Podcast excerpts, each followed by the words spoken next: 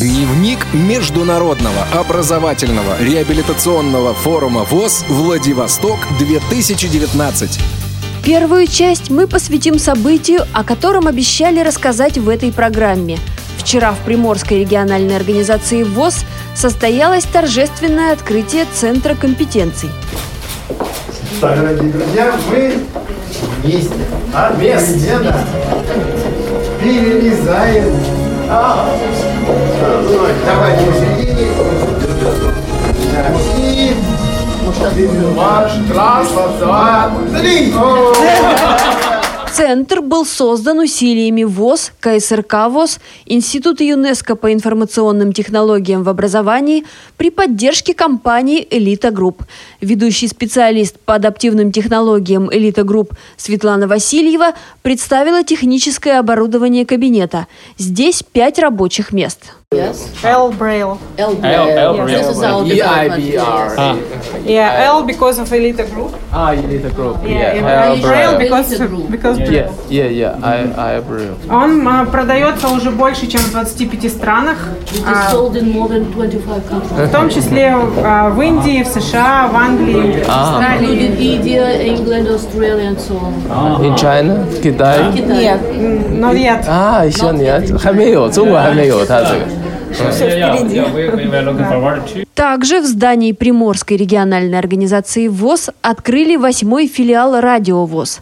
Слово главному редактору Ивану Онищенко. Вы видите микрофоны студийные, э, высокотехнологичные громкоговорители, программы для производства, программы репортажей и так далее и тому подобное. Кроме того, установлены специальные приложения, которые позволяют непосредственно вот с этого рабочего места э, выходить в прямой эфир. Пятница – заключительный день работы первого международного образовательного реабилитационного форума ВОЗ «Владивосток-2019».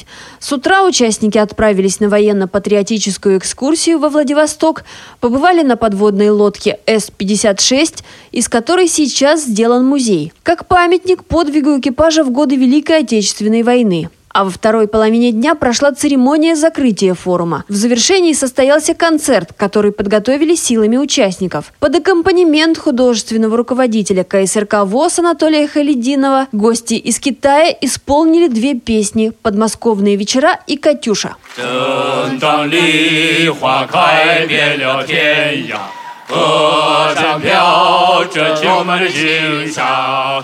看秋沙站在俊 俏的岸上，歌声好像明媚的春光。看秋沙站在俊俏的岸上，歌声好像明媚的春光。 География участников с российской стороны была обширной.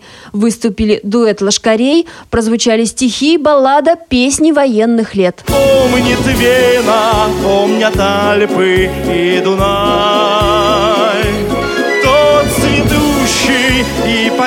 Поющий яркий май.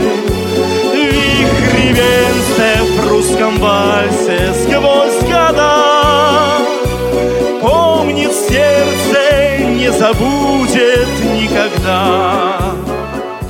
Анастасия Худякова, Приморский край. Звукорежиссер Дарья Ефремова. До новых встреч в эфире Радио ВОЗ.